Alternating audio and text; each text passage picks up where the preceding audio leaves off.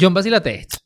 ¿Me creerías si te digo que ahora puedes jugar Street Fighter en la vida real? Ese que ese golpe en la calle, Juan. No, no, no, no. Esto es un deporte. Dame letra, vale. Bueno, vacila. La Federación Coreana de Taekwondo creó una división llamada Power Taekwondo. Y en esta los peleadores tienen una barra de vida tal cual los videojuegos. Y obviamente la pelea se termina cuando la barra de alguno de ellos llega hasta el final. Juan, eso está interesante, pero ¿cómo es eso? Es como difícil, ¿ven? Bueno, lo que hicieron fue diseñar kimonos especiales que tienen sensores por todos lados. Cada jugador arranca con una barra de 100 puntos y los sensores van captando los golpes por todos lados. Dependiendo de la zona y de la intensidad, te van descontando puntos. La idea de esto es atraer a mucho más gente al deporte, así como la Kings League, pero con los golpes. Está bueno, Juan, pero todavía falta que puedan lanzar los fatalities. Yo está hablando de coreano. Si no lo tienen, ya lo están preparando. Entre esto, la Kings League, el ajedrez que es boxeo, los Juegos Olímpicos deberían ser mucho más interesantes.